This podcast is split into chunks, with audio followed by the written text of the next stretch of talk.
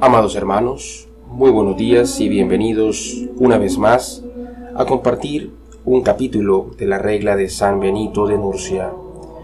Hoy compartiremos el capítulo 43, titulado Los que llegan tarde a la obra de Dios o a la mesa. Cuando sea la hora del oficio divino, ni bien oigan la señal, dejen todo lo que tengan entre manos y acudan con gran rapidez, pero con gravedad, para no provocar disipación. Nada, pues, se anteponga a la obra de Dios.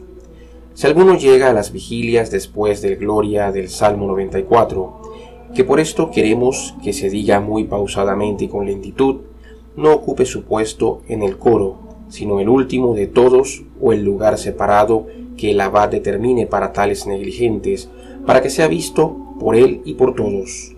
Luego, al terminar la obra de Dios, haga penitencia con pública satisfacción.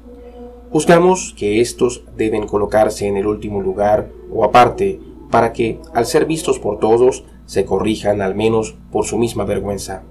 Pero si se quedan fuera del oratorio, habrá alguno quizá que se vuelva a acostar y a dormir, o bien se siente afuera y se entretenga charlando y dé ocasión al maligno. Que entren, pues, para que no lo pierdan todo y en adelante se enmienden.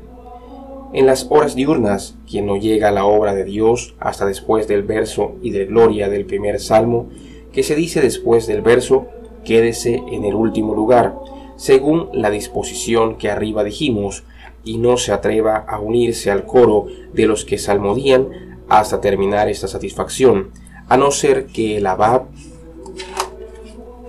lo perdone y se lo permita, pero con tal que el culpable satisfaga por su falta.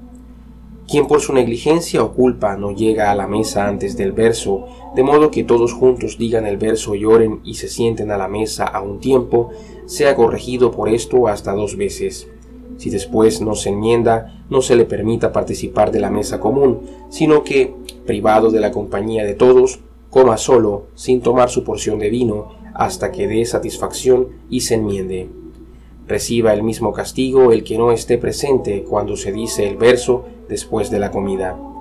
Nadie se atreva a tomar algo de comida o bebida ni antes ni después de la hora establecida.